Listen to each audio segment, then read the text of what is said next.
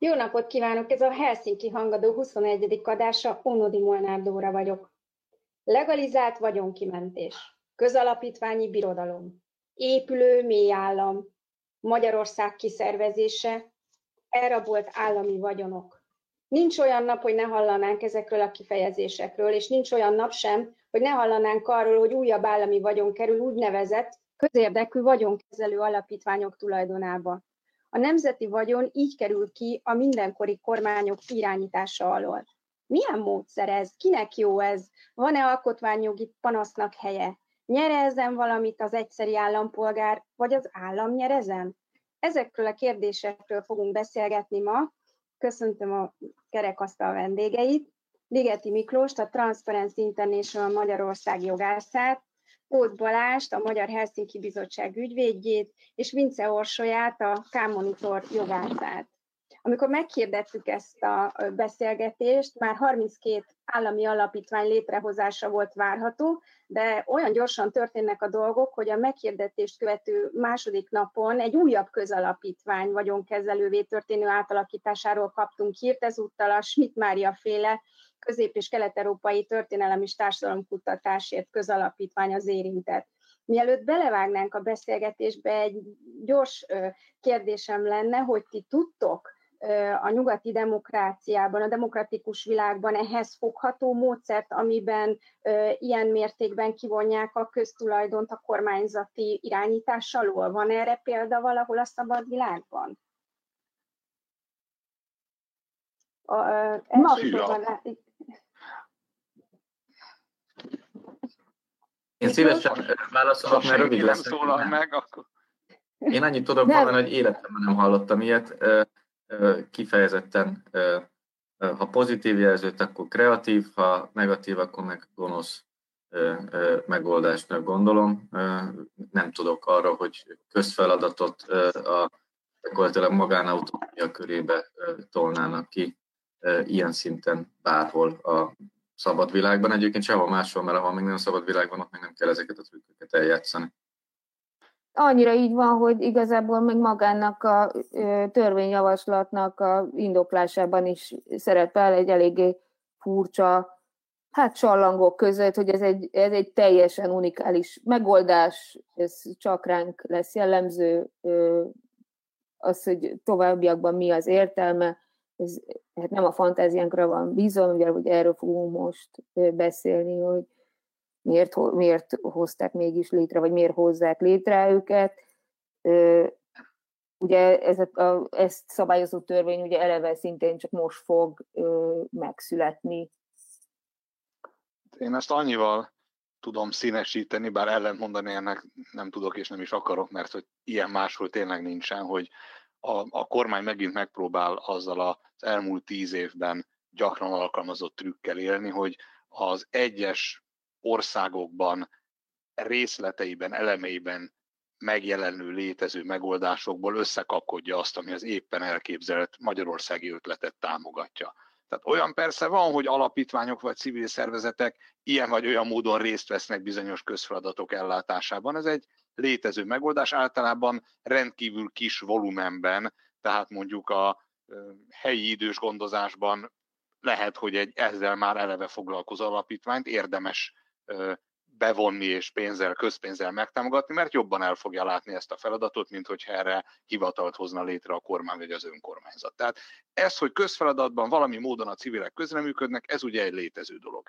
Az is létező dolog, hogy vannak egyetemeket működtető alapítványok, és akkor a, ahhoz, hogy valami módon megtámogassa ezt a szörnyű ötletét a kormány mindenféle külföldi példákkal, ennyi már talán elég is, azról meg mélyen hallgat, hogy persze a külföldi egyetemeket működtető alapítványok azok magánalapítványok. Valaki a saját pénzét beletolta, és ehhez időről időre vagy csatlakozik külön, támogatás az á, külön támogatással az állam, vagy nem csatlakozik a közfeladatban közreműködő civil szervezet is általában helyi alulról jövő, ilyen úgynevezett grassroots típusú kezdeményezés. De az, hogy mindezt felülről kitalálják, ez tényleg egyedülálló, és hát az fontos leszögezni, hogy ami most létrejön, azt lehet ugyan alapítványnak nevezni, mert a papír bármit elbír, tehát hogy azt is odaírhatnánk, hogy nem tudom, ez Magyarország csodaországban, és akkor onnantól kezdve az lesz a valóság.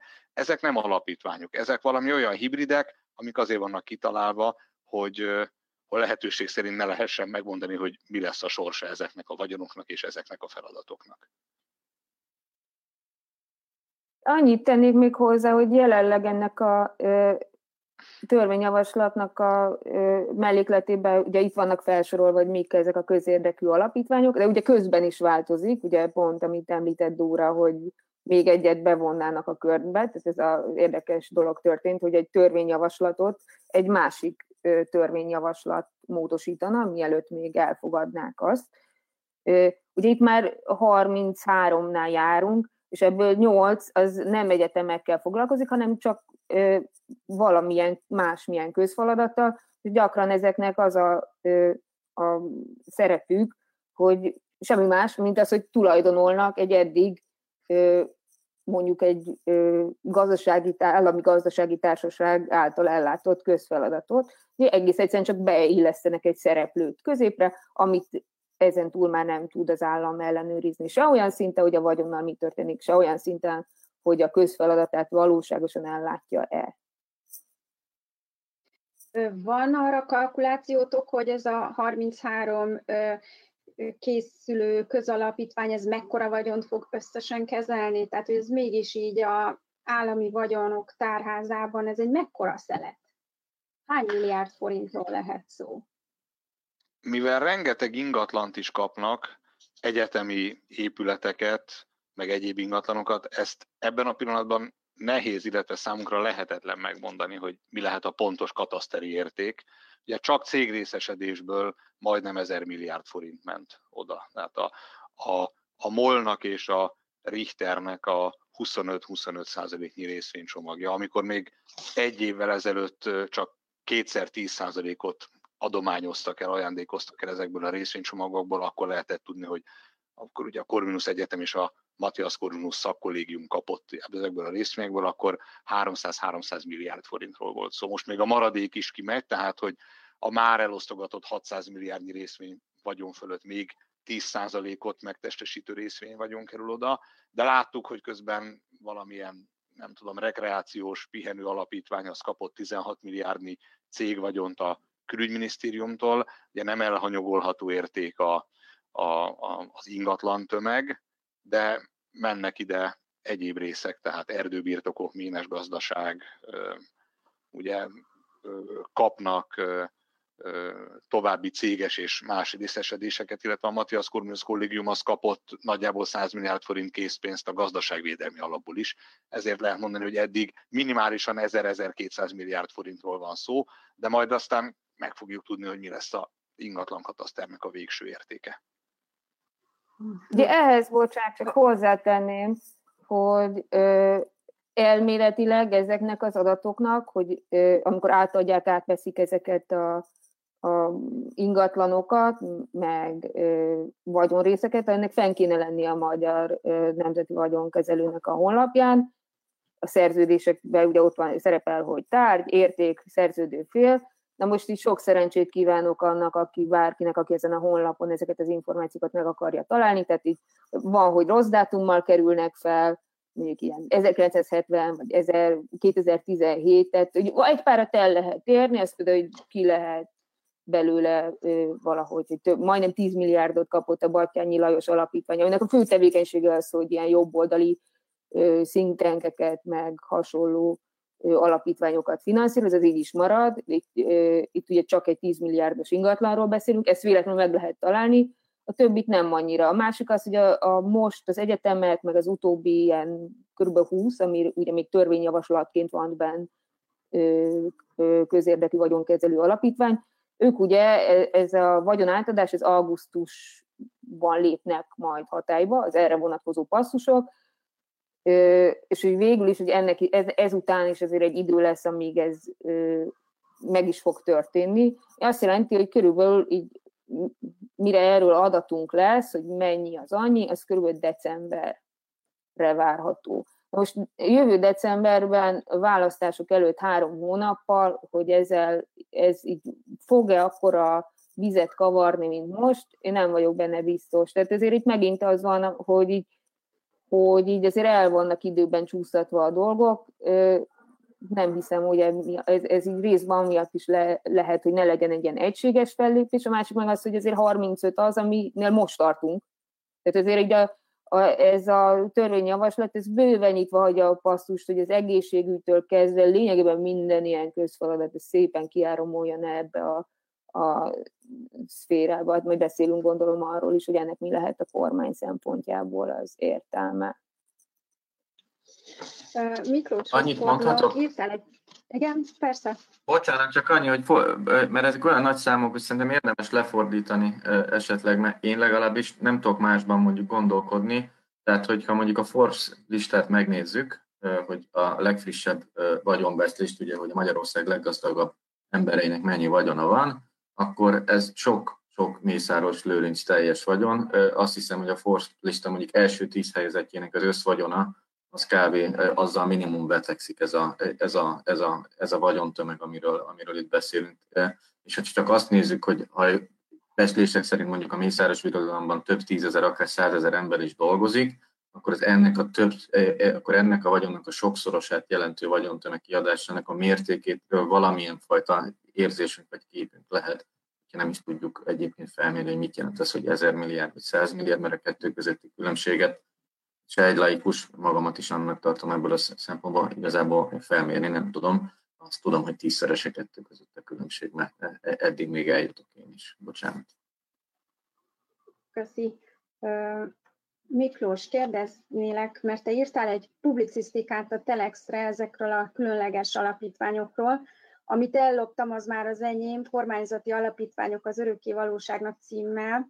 Ebben felidézett, hogy 2014-ben már próbálkozott hasonlóval a kormány, amikor a Magyar Nemzeti Bank elkezdte a palaszaténi alapítványok létrehozását. Innen ered az a közkeletű fordulat, hogy a közpénz elveszítette köz, közpénz jellegét. Akkor a kormány nem járt sikerrel. Felidéznéd, hogy mi, miért nem járt sikerrel, és hogy mitől más most az, ami most történik? Tehát mennyiben különböznek ezek az alapítványok az akkori próbálkozásoktól? Mikrofon. Igen, el kell keserítsenek, szerintem sikerrel jártak, tehát hogy megakadályozni sajnos azt a korrupciót sem tudtuk. Az volt a próba, az volt a lakmuszpapír.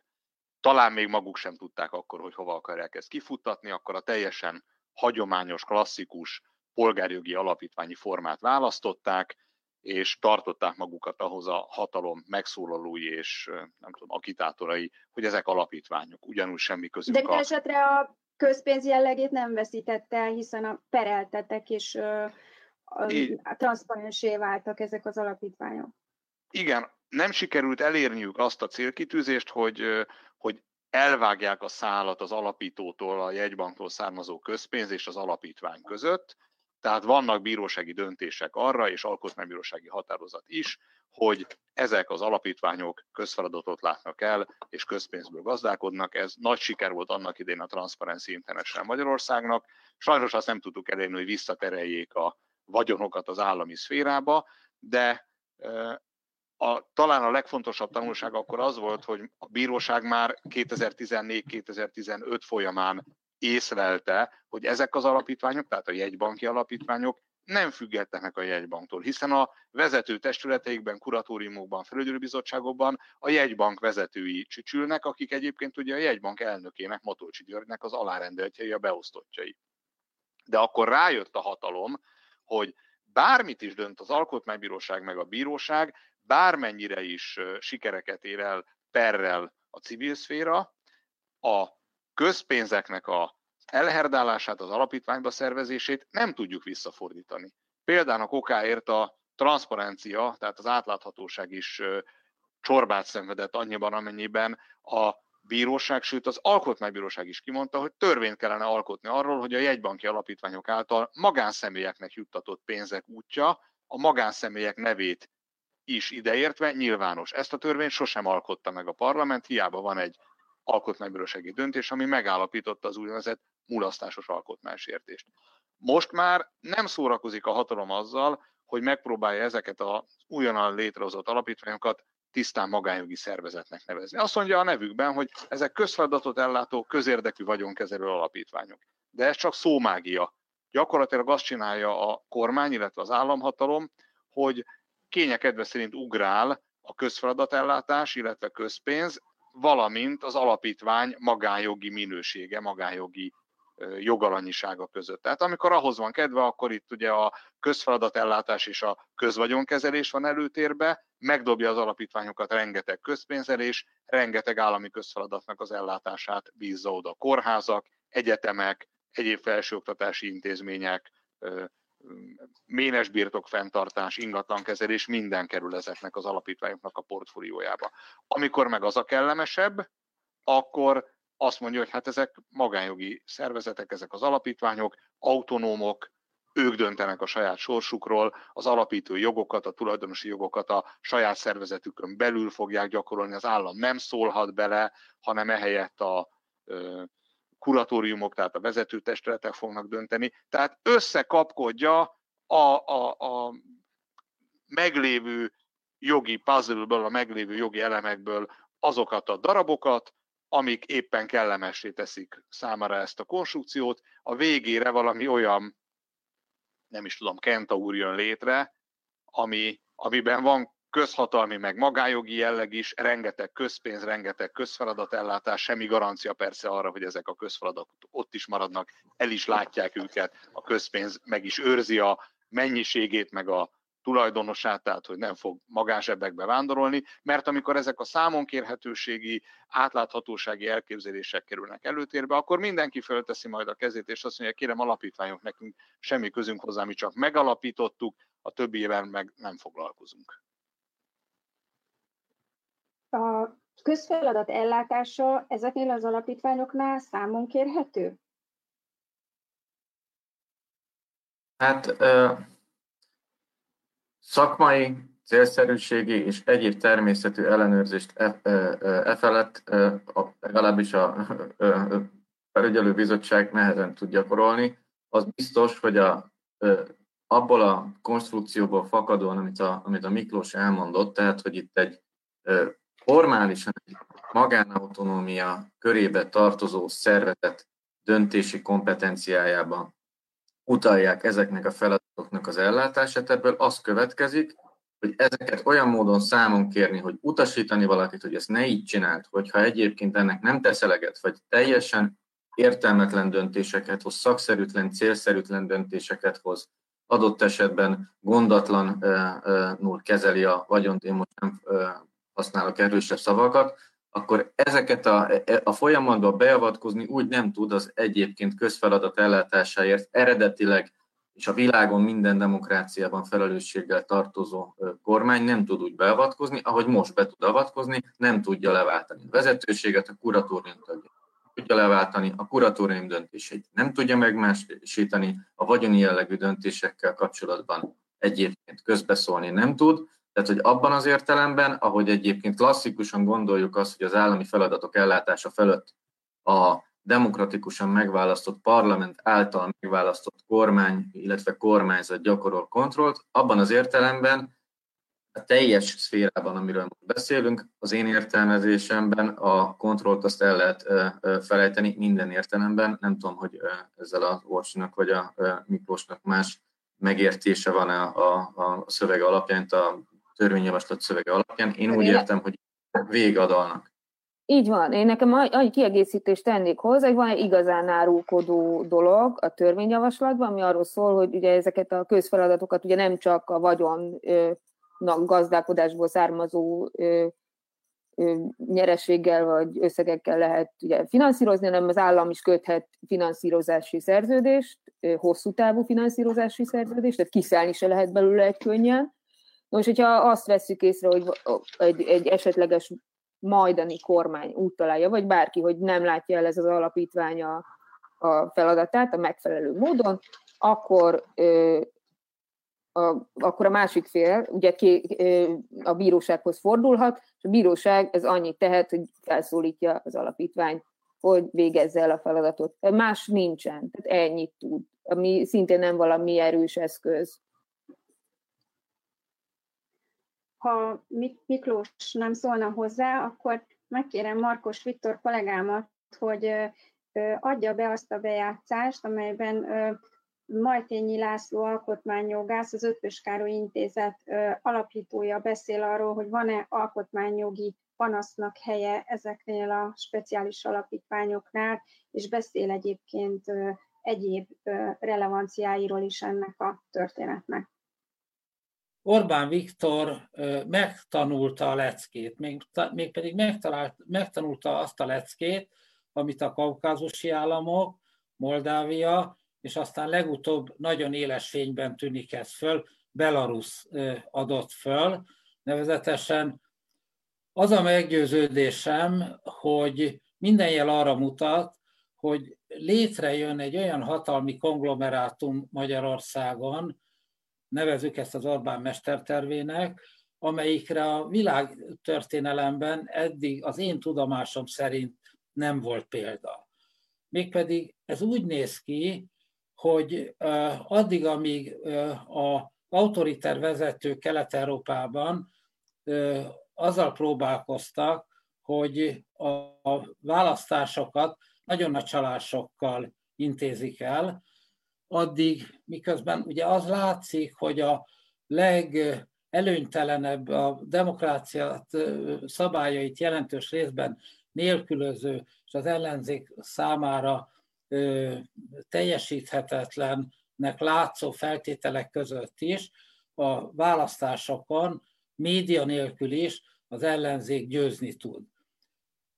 Viszont általában az autoriter vezetők számára nagyon nagy veszélyt jelent a nagy durva csalás. Tehát maradnak a kis csalások, amelyekre eddig is volt példa, és a, az Orbáni modell az az, hogy létrejön egy három elemből, három erős oszlopon álló hatalmi konglomerátum, amelyiknek az egyik eleme, amit minden nap látunk, egy korlátlanná tett államhatalom, amelyik azt jelenti, hogy az állam hatalmi intézményeit, a, tulajdonképpen azokat, amelyeknek elnyomó funkciójuk van, közvetetten vagy közvetetten, azt a nemzeti együttműködés rendszere teljes mértékben megszállja, és megszűnnek az autonómiák az állami intézményekben. És ezzel párhuzamosan ez, egy ezzel ellentétes, paradox mozgalom is elindul, egy, a, egy hatalmi központból vezényelt ö, hát, intézmény átalakító terv, amelyik pedig éppenséggel az államtalanítást tűzi az ászlajára, ami azt jelenti, hogy közfeladatokat egy alaptörvényesített intézménybe, a közérdekű vagyonkezelő alapítványba viszi át a Nemzeti Együttműködés rendszere, aki Magyarországon él, és minimálisan érdeklődik a felsőoktatás, a kultúra finanszírozás, a, a társadalmi funkcióknak a állami ellátásának a körébe, az azt látja, hogy a magyar állam folyamatosan soványodik, és ezeket a szervező organizatórikus funkciókat, ezeket kiviszi a, a NER alapítványokba, ami pedig azzal jár, hogy ezek a funkciók átláthatatlanná és ellenőrizhetetlenné válnak, különösen a szabad sajtó maradéka számára. Ehhez az egészhez egyébként járul egy harmadik eleme ennek a rendszernek, ez pedig egy olyan elem, amelyiket úgy tudunk leírni, hogy pseudo tulajdonosok nevén lévő oligarchikus kvázi magántulajdon rendszere, amelyikben olyan vagyonelemek vannak, amelyek egyrészt rendkívül értékesek, másrészt pedig ez elér egészen a közszolgáltatásokig, tehát a gáz, elektromos szolgáltatásokig, a vízműellátásig, tehát az, alapvető a társadalmi infrastruktúrát hát elemi módon kiszolgáló intézmény rendszerig. Úgyhogy ennek egy olyan következménye lesz, hogy az egész rendszer egy, legalábbis egy éles szemű vizsgáló számára természetesen látható, tehát az, az a szemünk előtt zajlik, hogy mi történik, de az, hogy látható, az nem jelenti azt, hogy átlátszó is lenne. Tehát ez kialakul egy, egy a, az állami működésből teljesen kivon, nem transzparens, átláthatatlan világ, amelyikkel kapcsolatban a társadalom semmilyen információra nem tud szert tenni. És ez lehet a hatalmi bázisa adott esetben egy elvesztett választás után is, a Nemzeti Együttműködés rendszerének a visszatéréséhez szolgáló hatalmi bázis, illetőleg létrehoz egy olyan helyzetet, amelyben egy demokratikusan megválasztott kormány keze erősen meg lesz kötve. Köszönöm szépen Viktornak. Miklós, tehát cikkedben azt írott, hogy ezeket az alapítványokat tör, törvényileg nem is lehetne alapítványoknak hívni, hiszen az alapítványról rendelkezik már törvény, és olyan feladatokat kell, hogy ellássanak benne, amiket ebben a különleges alapítványban nem látnak el, illetve többlet feladataik kerül, kerülnek ebbe az alapítványba, amit viszont meg nem ír elő a törvény. Tehát ebben a jogi nonsensben utólag nem lehetne mégis fogást találni azon, hogy ö, ezeket valahogy ö, vissza lehessen ezeket a vagyonokat szerezni adott esetben. Igen. A, ugye az, az alapítványjal kapcsolatban az alapvető, nagyon hosszú múltra visszatekintő tilalom az, hogy alapítványi formában nem lehet elsőrendűen haszonszerző, tehát üzleti gazdasági tevékenységet végezni. Ezeknél az alapítványoknál, amiket most hoz létre a hatalom, ezt a tilalmat nem érvényesítik.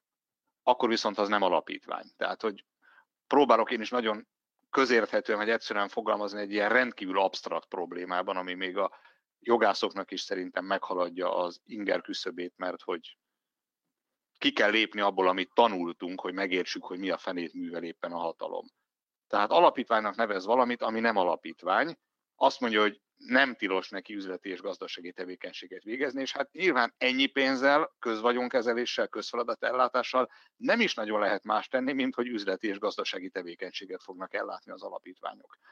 Amikor meg arról lenne szó, hogy ezeket a vagyonokat esetleg valaki valamikor vissza akarja terelni az államháztartás rendszereibe, tehát újra akarja államosítani az alapítványokat, akkor rögtön előjön a dolognak az úgynevezett alapítvány jellege, hogy ugye a, a, az alapítványhoz, ha egyszer létrehozták, útjára indították, nem lehet hozzászólni. Az nem olyan, mint egy cég.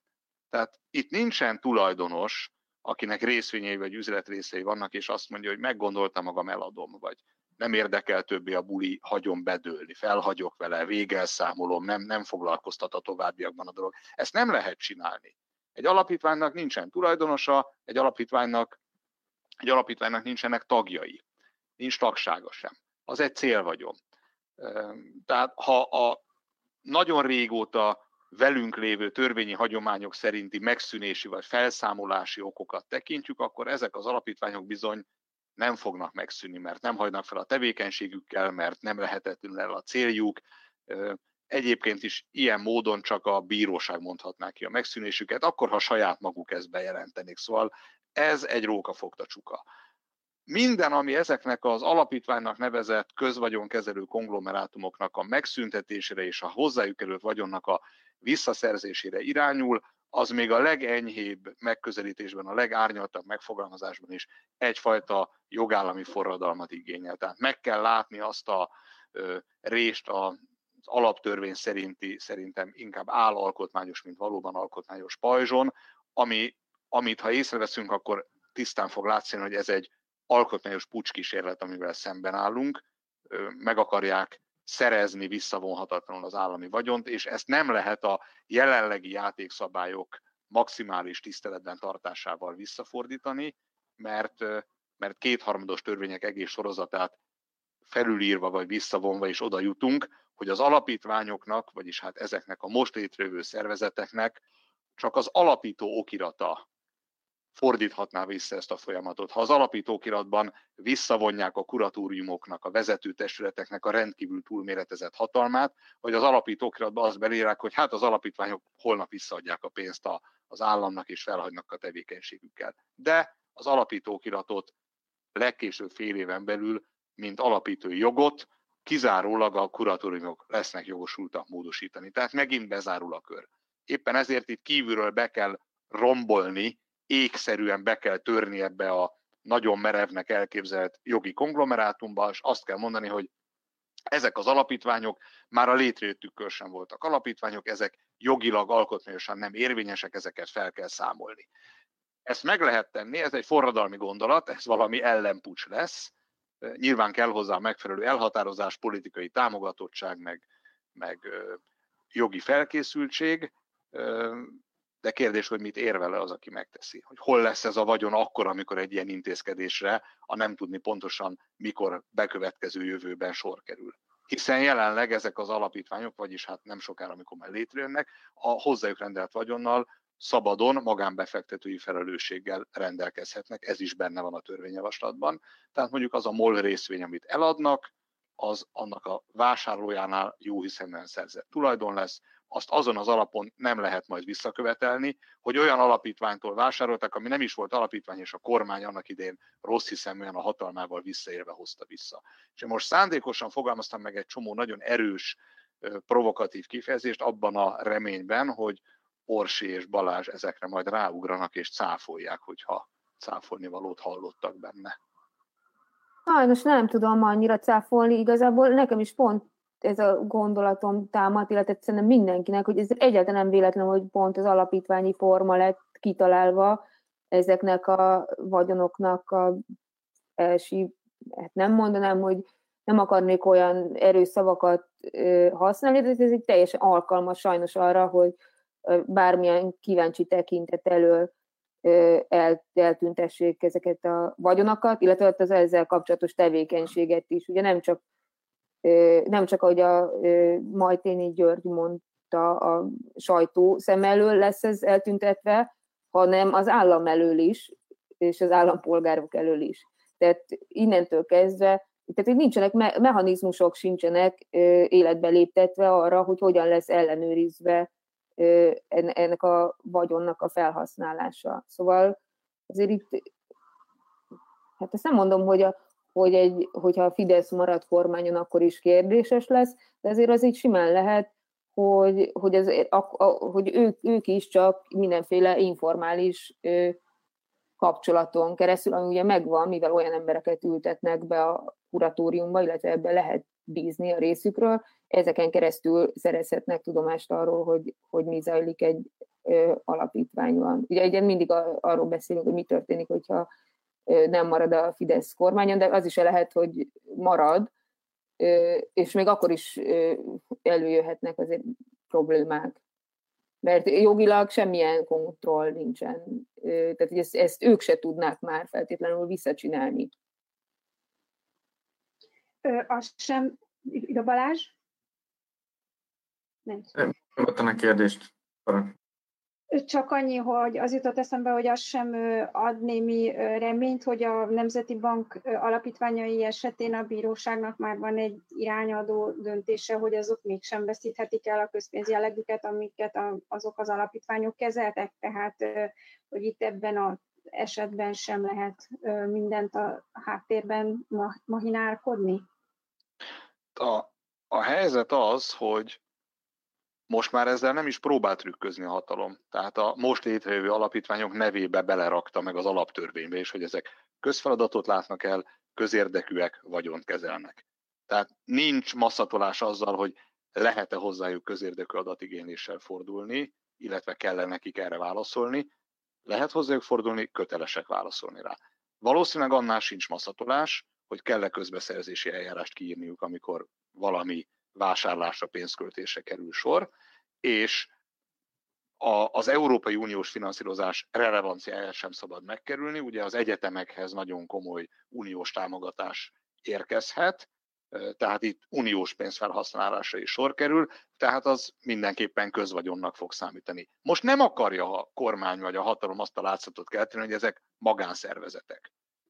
De mit érünk azzal, ha ők közbeszerzésen fogják költeni a pénzt, vagy hogyha két-három év pereskedés után majd ki kell adniuk a szerződés listáikat? Ez mennyire kontroll?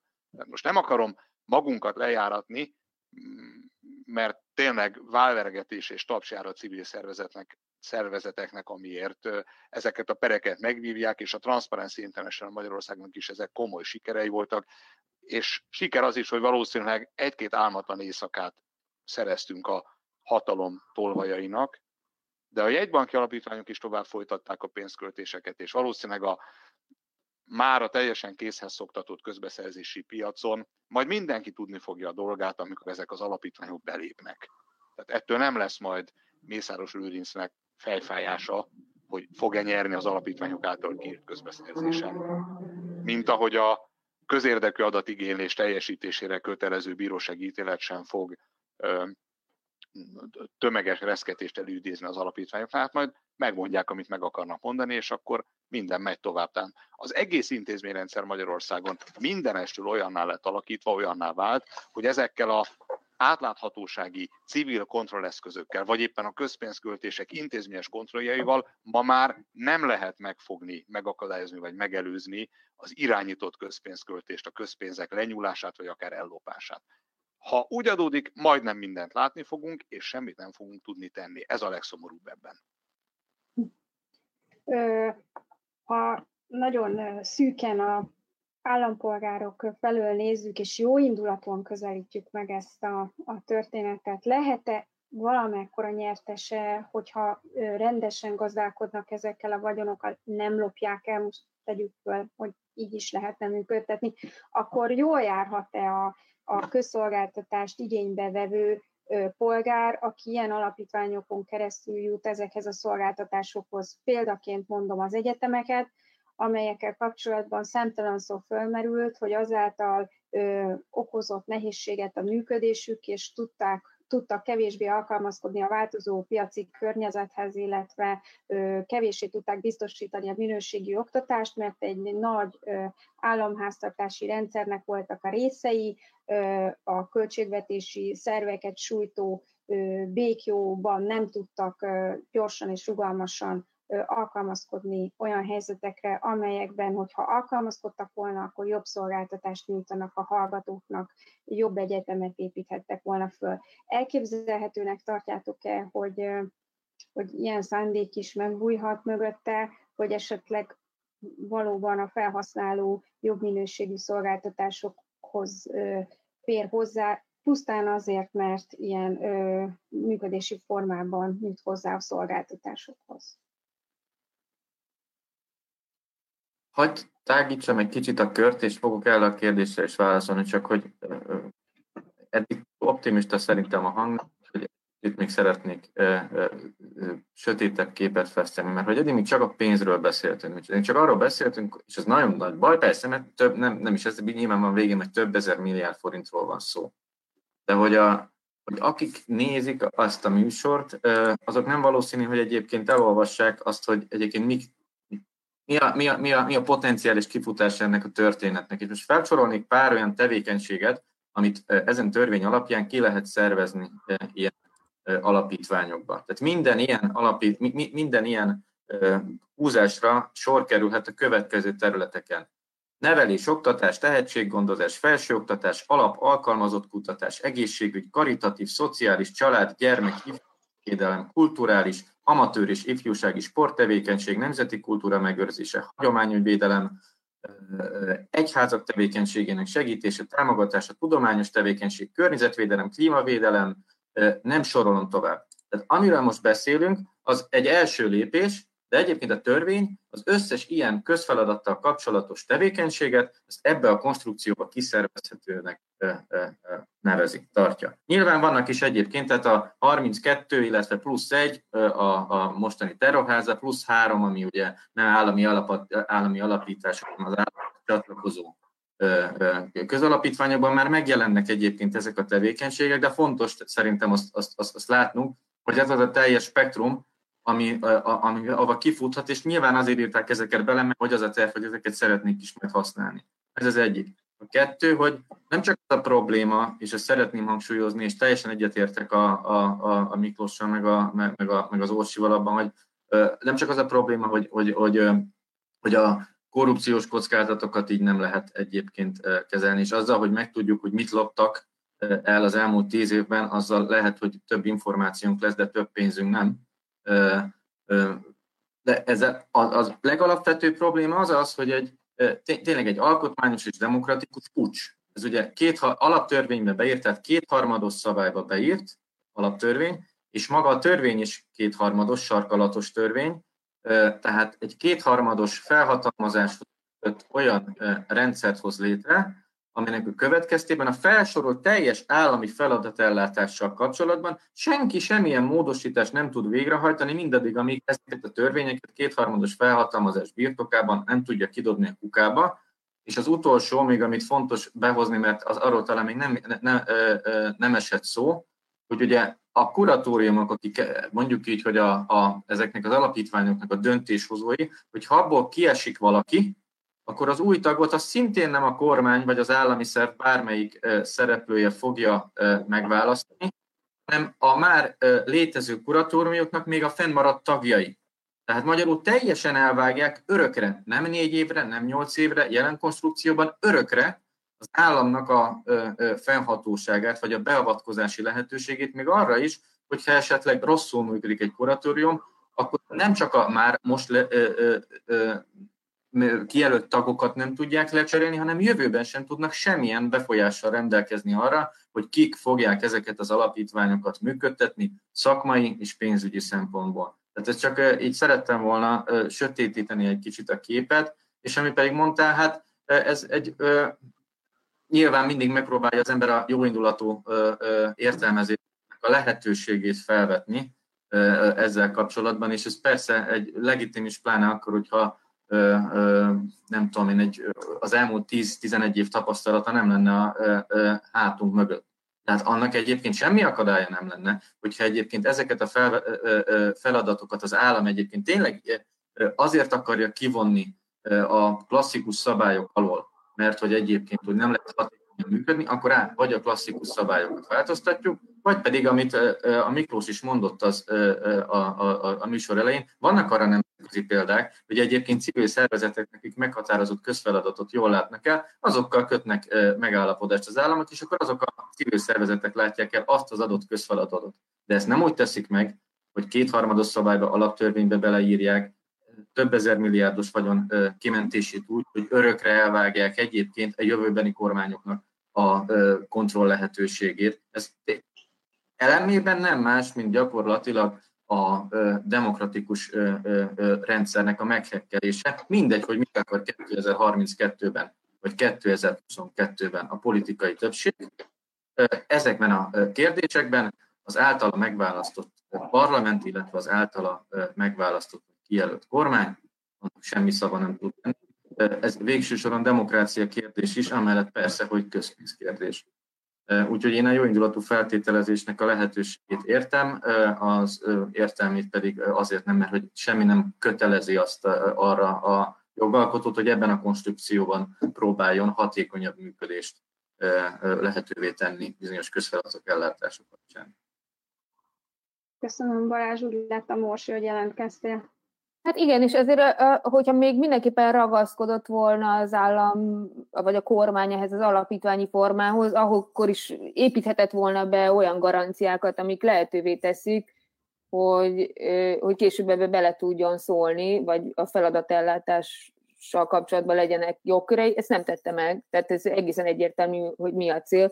És ugye a hogy mondjuk a Balázs, amit mondott az alapján, így tényleg el lehet képzelni a jelenlegi szituáció alapján, el tudjuk képzelni, hogy mi lenne, ha holnaptól az összes kórházat, az összes rendelőintézetet, az egész egészségügyet lényegében kiszervezhetnék ki a magánalapítványok alá, és akkor innentől kezdve azt mondhatná az állam, hogy bocsánat, a feladat így oldottam meg, 30 év múlva is mondjuk a Kásler Miklós ülne az adott kuratóriumba, ez semmi nem zárja ki, mert ebbe ebbe a, a törvényjavaslatban benne van, hogy lényegében az alapítványoknak a szereplőire semmilyen összeférhetetlenségi szabály nem vonatkozik, semmi, és hogy teljesen mindegy, hogy kik mit választanál meg, az oktatás, az egészségügy, ez minden egy ilyen párhuzamos állam, egy NER államnak az irányítása alá kerülhetne, és tehát, hogy ilyen, ilyen mélységig lehetne akár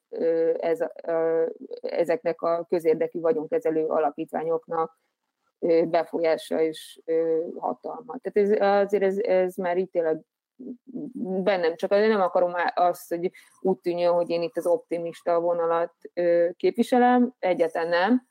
Ez egy nagyon elkeserítő, pont talán még annyit tennék itt hozzá, hozzá hogy pont azért, amit talán említettem korábban is, hogy egy kicsit ilyen elcsúsztatva kapjuk meg ennek az egész közérdekű alapítványos sztorinak az elemeit, tehát egy lényegében már két éve elkezdték ezt a Corvinus Egyetemes és a Matthias Corvinus kollégiumos pilot projekten, most ugye ennek a kifutása zajlik, hogy igazából ez, hogy közérdekű vagyonkezelő alapítvány, ez így sajnos senkit nem hoz annyira lázba, mert úgy tűnik, mintha egy ilyen száraz jogi dolog lenne, holott, holott nagyon is lehetséges, hogy, hogy a közeljövőben már így nagyon sok meghatározó területe az életünknek ez ilyen alapítványok felhatósága alá fog kerülni, és fontos az, hogy hangsúlyozok, hogy egyáltalán nem csak az egyetemekről van szó, szóval ezt érdemes azért így bevésni. Meg tudjátok azt világítani, hogy ez egy kisebbségi kormány esetén, tehát hogyha nem kétharmaddal nyer a, választásokon a jövőben egy kormány, akkor az hogyan tudja kezelni ezt a problémát, hogy ez hogyan néz ki a mindennapi működésére vonatkozóan, hogy így megkettőzve van az állam. Ezt hogyan lehet kezelni? Ez azt jelenti, hogy három perc múlva kormányválság lesz, és új választásokat kell majd kiírni, vagy mire lehet számítani? Ja, ha nincs kétharmada a kormányzó többségnek a parlamentben, akkor nem biztos, hogy az alapítványokkal kezdődnek a fejfájásai. Tehát ott indul a sztori, hogy nem tud költségvetésben nyújtani a költségvetési tanács előzetes jóvágyása nélkül, és ugye klasszikusan politikailag a költségvetés az, ahol a, a kormány többség a politikai preferenciáit meg tudja valósítani, a mindenféle politikai preferenciáit, szakpolitikaiakat, társadalompolitikaiakat, tehát hogyha nem tudom, a muskátli termesztést tartja a legfontosabbnak Magyarországon, akkor a kormány többség a költségvetésben ezt érvényesíteni tudja. Amíg a parlamentben a saját frakciója vagy a kormány támogató képviselők ezt megszavazzák. És hát ugye a politikai váltogazdálkodásnak az a lényege, hogy az ellenzék ezt tudomásul veszi, tartózkodik, nem elszavaz, de ugye a költségvetés az nem ellenzéki műfaj. Na most Magyarországon ugye az van, hogy költségvetési tanács jóvágyása kell ahhoz, hogy egyáltalán bemenjen a költségvetés a parlament elé, és a költségvetési tanácsban most olyan mamelukok ülnek, akik a jelenlegi kormányhatalomhoz rendkívül lojálisak. Kérdés, hogy hogy fognak viselkedni akkor, hogyha a kormány más politikai összetételű pártokat fog megjeleníteni, tehát ezt egyelőre ugye nem tudjuk, de az elmúlt 10-11 év tapasztalatai, hogy én is erre hivatkozok, nem engednek meg olyan következtetést, hogy majd ők rendkívül demokratikusan és együttműködően fognak viselkedni. A, azt természetesen nem lehet megmondani, hogy, hogy mi történik akkor, ha még kétharmad sincsen, hiszen az le, hogy ez még kétharmaddal se fordítható vissza. Meg lehet próbálni visszapucsolni, tehát egyfajta ilyen alapítvány ellenforradalmat le lehet folytatni, de akkor is ott a probléma, még ha tegyük, tezzük, tegyük fel, hogy túl is lendülünk azon, hogy mi van az alapítókirattal, tehát hogy hogy lehet valamit módosítani, amit nem lehet módosítani. Tehát lehet-e kétharmaddal olyan szabályt elfogadni, aminek az elfogadását most egy kétharmados törvény éppen kizárja. Induljunk abból, hogy kétharmaddal telített betlivel mindent el lehet intézni. Na de, mi van, ha addigra már a vagyonokat elvitték? Ugye ezt tisztáztuk, hogy ez még kétharmadon is problémás. Kétharmadnál kevesebb, kisebb mértékű többséggel az egészbe valószínűleg belekezdeni sem érdemes. Nyilván lehet arra spekulálni, hogy ezekben a kuratóriumokban és felügyelőbizottságban is emberek ülnek, és ha majd érzik azt, hogy nem olyan biztos, hogy büntetlenek maradnak, sőt, nem olyan biztos, hogy majd akkor büntetik meg őket, hogyha jó fejkednek és az új hatalommal együttműködnek. Tehát ha érzik, hogy lazulhat a védőernyő, és lazulhat a rájuk nehezedő szorítás is, akkor majd lehet, hogy máshogy viselkednek.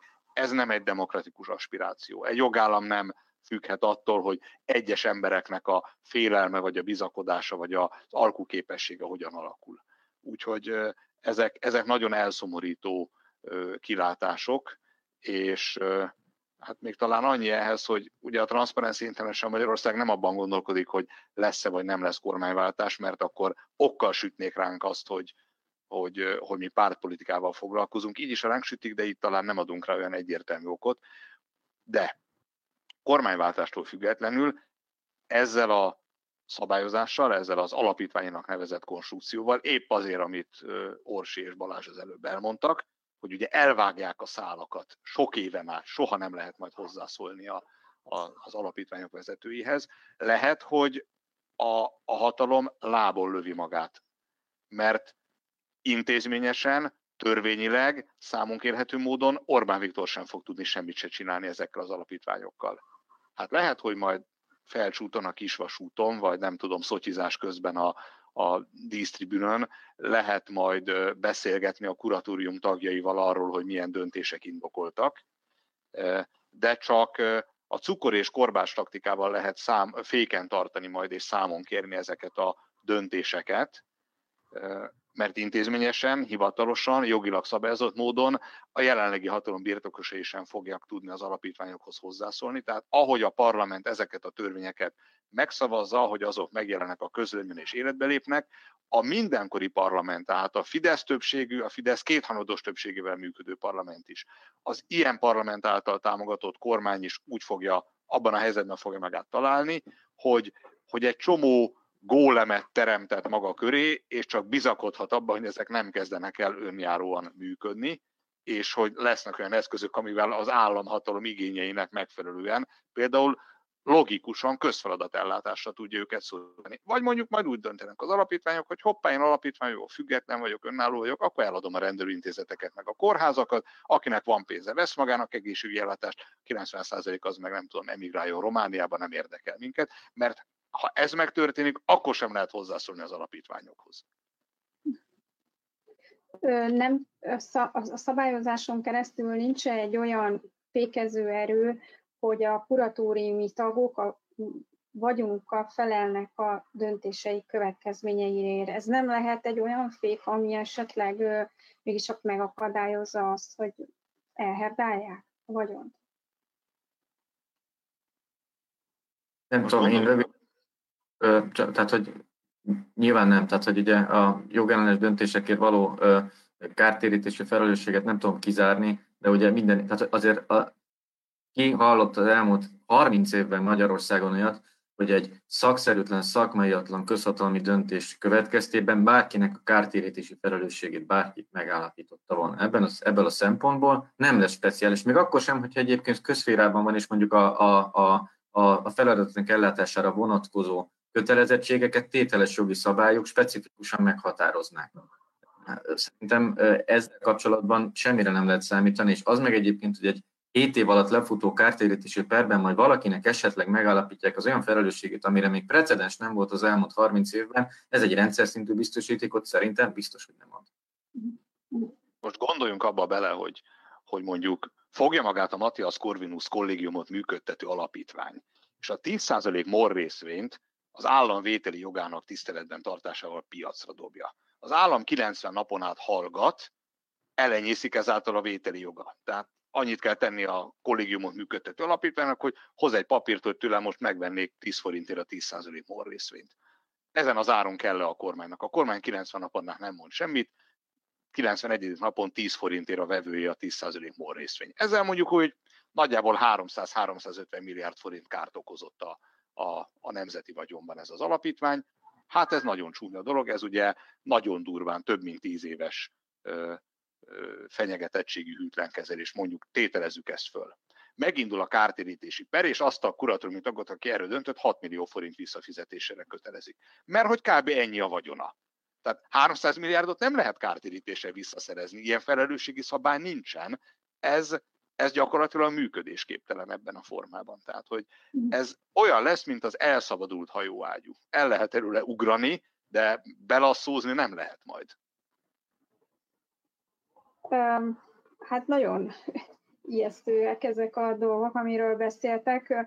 Volt-e valami olyan jogi hiátus, ami, ami miatt ez bekövetkezhetett, hogy egy ilyen demokratikus rendszert meg lehetett hekkelni? Tehát sokszor, amikor a, a NER felépítését elemzik jogászok, alkotmányjogászok, akkor beszélnek arról, hogy a, az, a, a, az korábbi alkotmány az optimista volt, jobban be kellett volna ágyazni a, a, a bizonyos alap, alaptörvényi passzusokat, hogy ne lehessen kétharmaddal robbantani azokat, és hogy nagyobb legitimációt kellett volna mögé tenni, hogy van-e így utólag valami olyan gondolatotok, hogy ezt meg lehetett volna korábban fékezni, vagy ez a NER 11. évében, amikor bármit jogba fogalalnak, értelmetlen felvetni. Nekem van ötletem, de nem akarok én megint azonnal szólni. Úgy látom, Nyilván hogy... az, az jut az ember eszébe, vagy nekem az jut az eszébe, hogy, hogy ha megint az optimista olvasathoz nyúlunk vissza, vagy nyúlnánk vissza, akkor ö, nyilván az egyetemeknek a, az, hogy így önként dalolva mentek, ö, úgymond ebbe az alkuba bele, az, az összefüggésbe lehet tényleg az egész államháztartási rendszernek a nehézkességével, de hát százezer olyan mód lett volna az Orbán kormány 11 éve alatt, ami idő alatt ezt így igazából az, az alapvető problémákat sokkal hatékonyabban és máshogy lehetett volna orvosolni. Tehát sajnos ez egy, én azt hiszem, hogy ez egy olyan történet, amikor így, ami a szemünk előtt van, az a valóság. Tehát, hogy itt, itt ezeknek a vagyonoknak és a, a, az egyrészt a állam, a, a, a államon kívülre helyezéséről van szó, és egy ilyen párhuzamos államnak a, a kiépítéséről, teljesen szándékosan, és ezt nehéz máshogy értelmezni. Balázs? Két dolgot mondanék, ami, ami ennél, tehát ami más természeti alkotmányjogi. Tehát, hogy amit szoktak mondani, az egyik, hogy az a naivitás, hogy nem lesz majd senkinek kétharmada, és ha mégis lesz, akkor ezzel nem így fog élni, ahogy. Ugye volt már 94-98 között egy ilyen, ők nem így éltek, zárójel bezárva, hogyha az MSZP az tényleg a kommunista párt utódpártja, akkor abban több demokratikus lelkület volt, mint a mostani kormányban, nem hekkelték meg a demokráciát.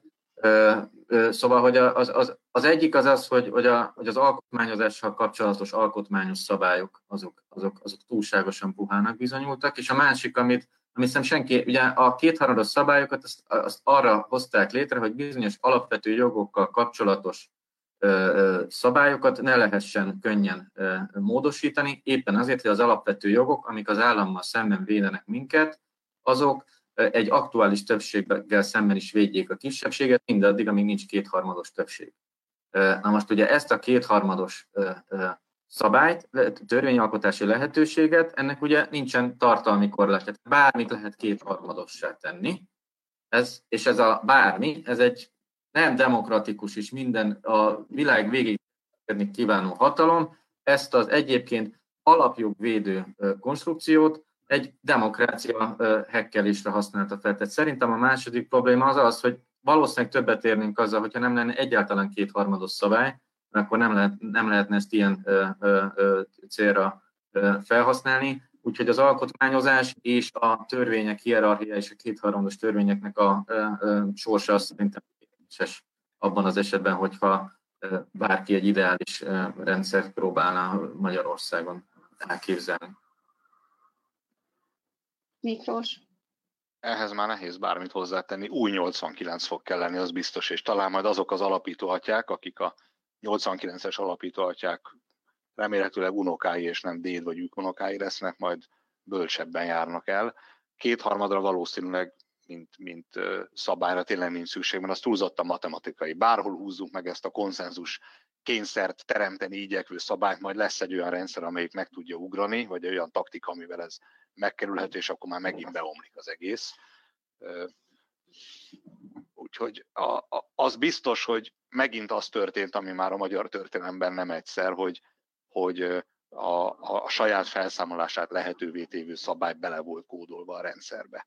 A, a köztársaság védelméről szól 1946-os törvény, az valójában a, a, a, az úgynevezett rákosi korszak vagy proletár diktatúra alatt végig apropó és, és jogi megalapozású szolgált rengeteg törvénysértő elítéléshez, amiket ugye nyugodtan lehetne jogi úton végrehajtott tényleges gyilkosságoknak nevezni, tehát a halálos ítéletek sorozata az az 50-es években a 46-os köztársaságvédelmi törvényen alapult, pedig azt tényleg arra találták ki, a naív emberek, hogy a köztársaságot mindenféle pucskísérlettel szemben megvédjék.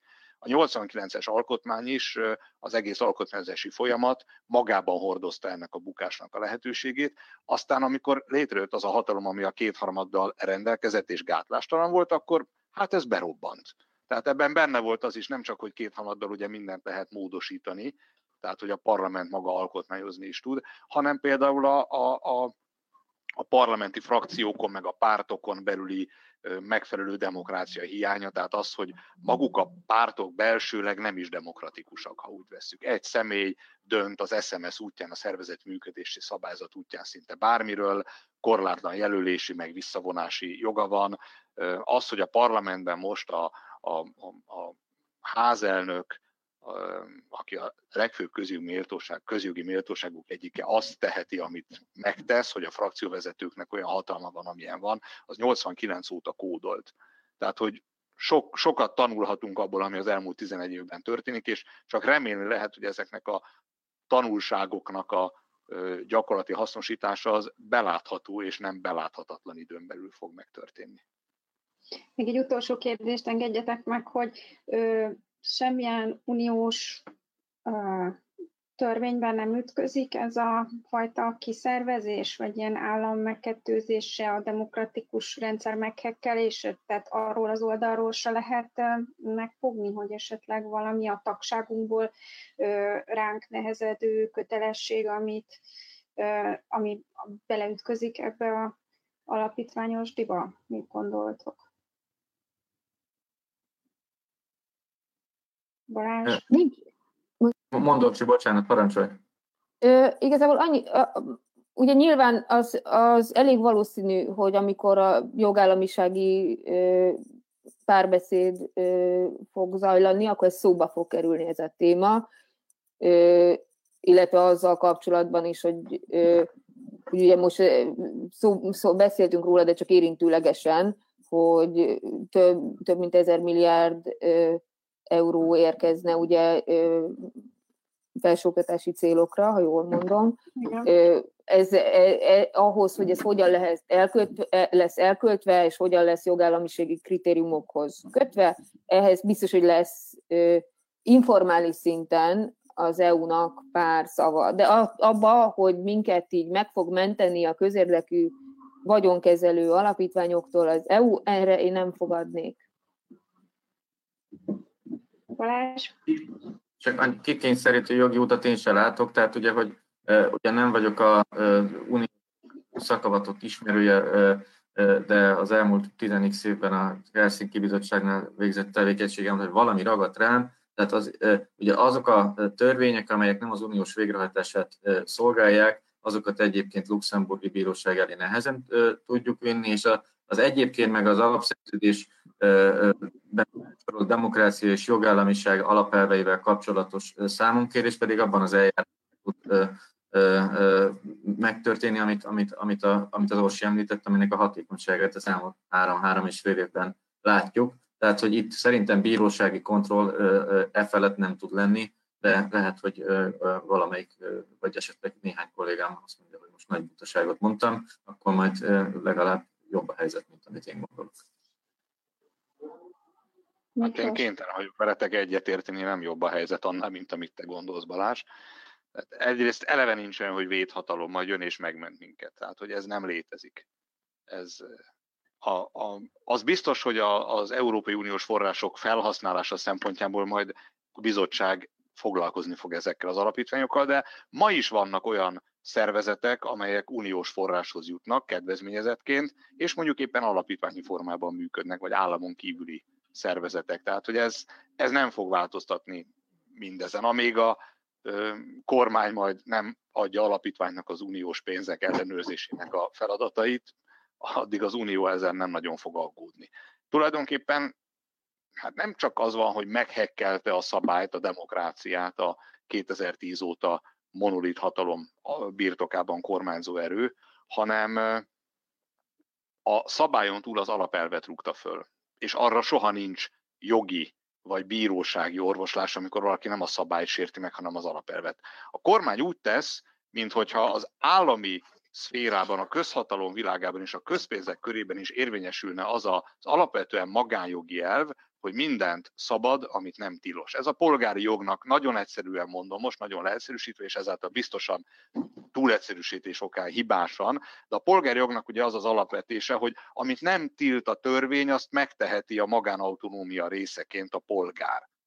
Tehát ha valamire nem tilos szerződést kötni, akkor én arra köthetek szerződést. De tilos szerződést kötni mondjuk arra, hogy eladom a holdat parcellánként, tehát ha ilyen szerződést kötök, akkor az semmi is lesz. Ilyen elv nem él a közvagyon körében. De csak elvként létezik, hogy ott a fordított az igaz, tehát hogy csak azt szabad megtenni, amire a törvény kifejezett felhatalmazást ad. Viszont a törvény nem mondta azt, hogy tilos a közvagyont alapítványba szervezni, mert egyszerűen senki nem gondolt arra, hogy ez valaha ilyen volumenben megtörténik.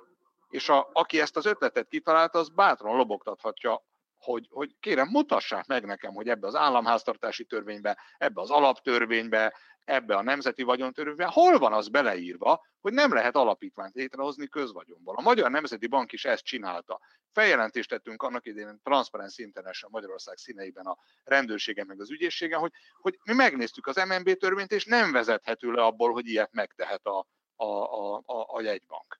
És hát kacifántos úton, de végül azt az érdemi ellenreakciót kaptuk, hogy igen, de az sincs benne, hogy tilos.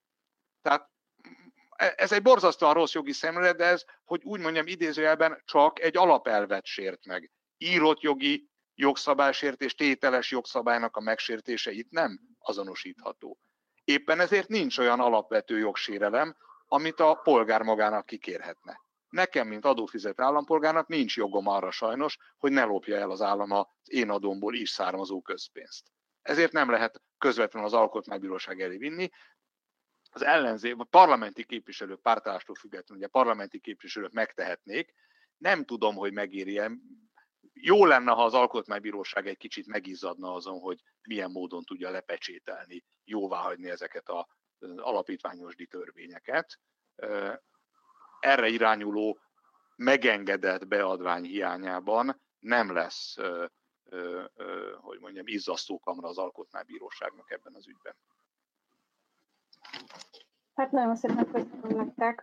Balázs azzal kezdte talán az első kérdés után, hogy vége a dalnak, nincs miről beszélni, és tulajdonképpen nehéz nem úgy lezárnom, hogy tényleg nagyon szomorú a helyzet, ha valakit bővebben érdekel még ez a történet, szeretettel ajánlom Ligeti Miklós publicisztikáját a Telexen, nagyon érthetően van vezetve, hogy hogy is néz ki, de remélem, hogy mi is ezzel a beszélgetéssel hozzájárultunk ahhoz, hogy hát a jogkedvük nem is lett, de egy kicsit közelebb kerültek ahhoz, hogy mi történik az országban, hogyan lesz kettős állam, és hogyan hekkeli meg most éppen a kormánypárt a demokratikus rendszert. Nagyon köszönöm, hogy velünk tartottak, köszönöm Ligeti Miklósnak, a Transparency International Magyarország jogászának, Vince Orsolyának, a K-Monitor jogászának, és Tóth Balázs ügyvédnek a Magyar Helsinki Bizottságtól vigyázzanak magukra, szép hétvégét, és ne felejtsék el az egy százalékot, mert ha rendelkeznek az egy százalékról, az már nem a kormány kezében van. Minden jót kívánok!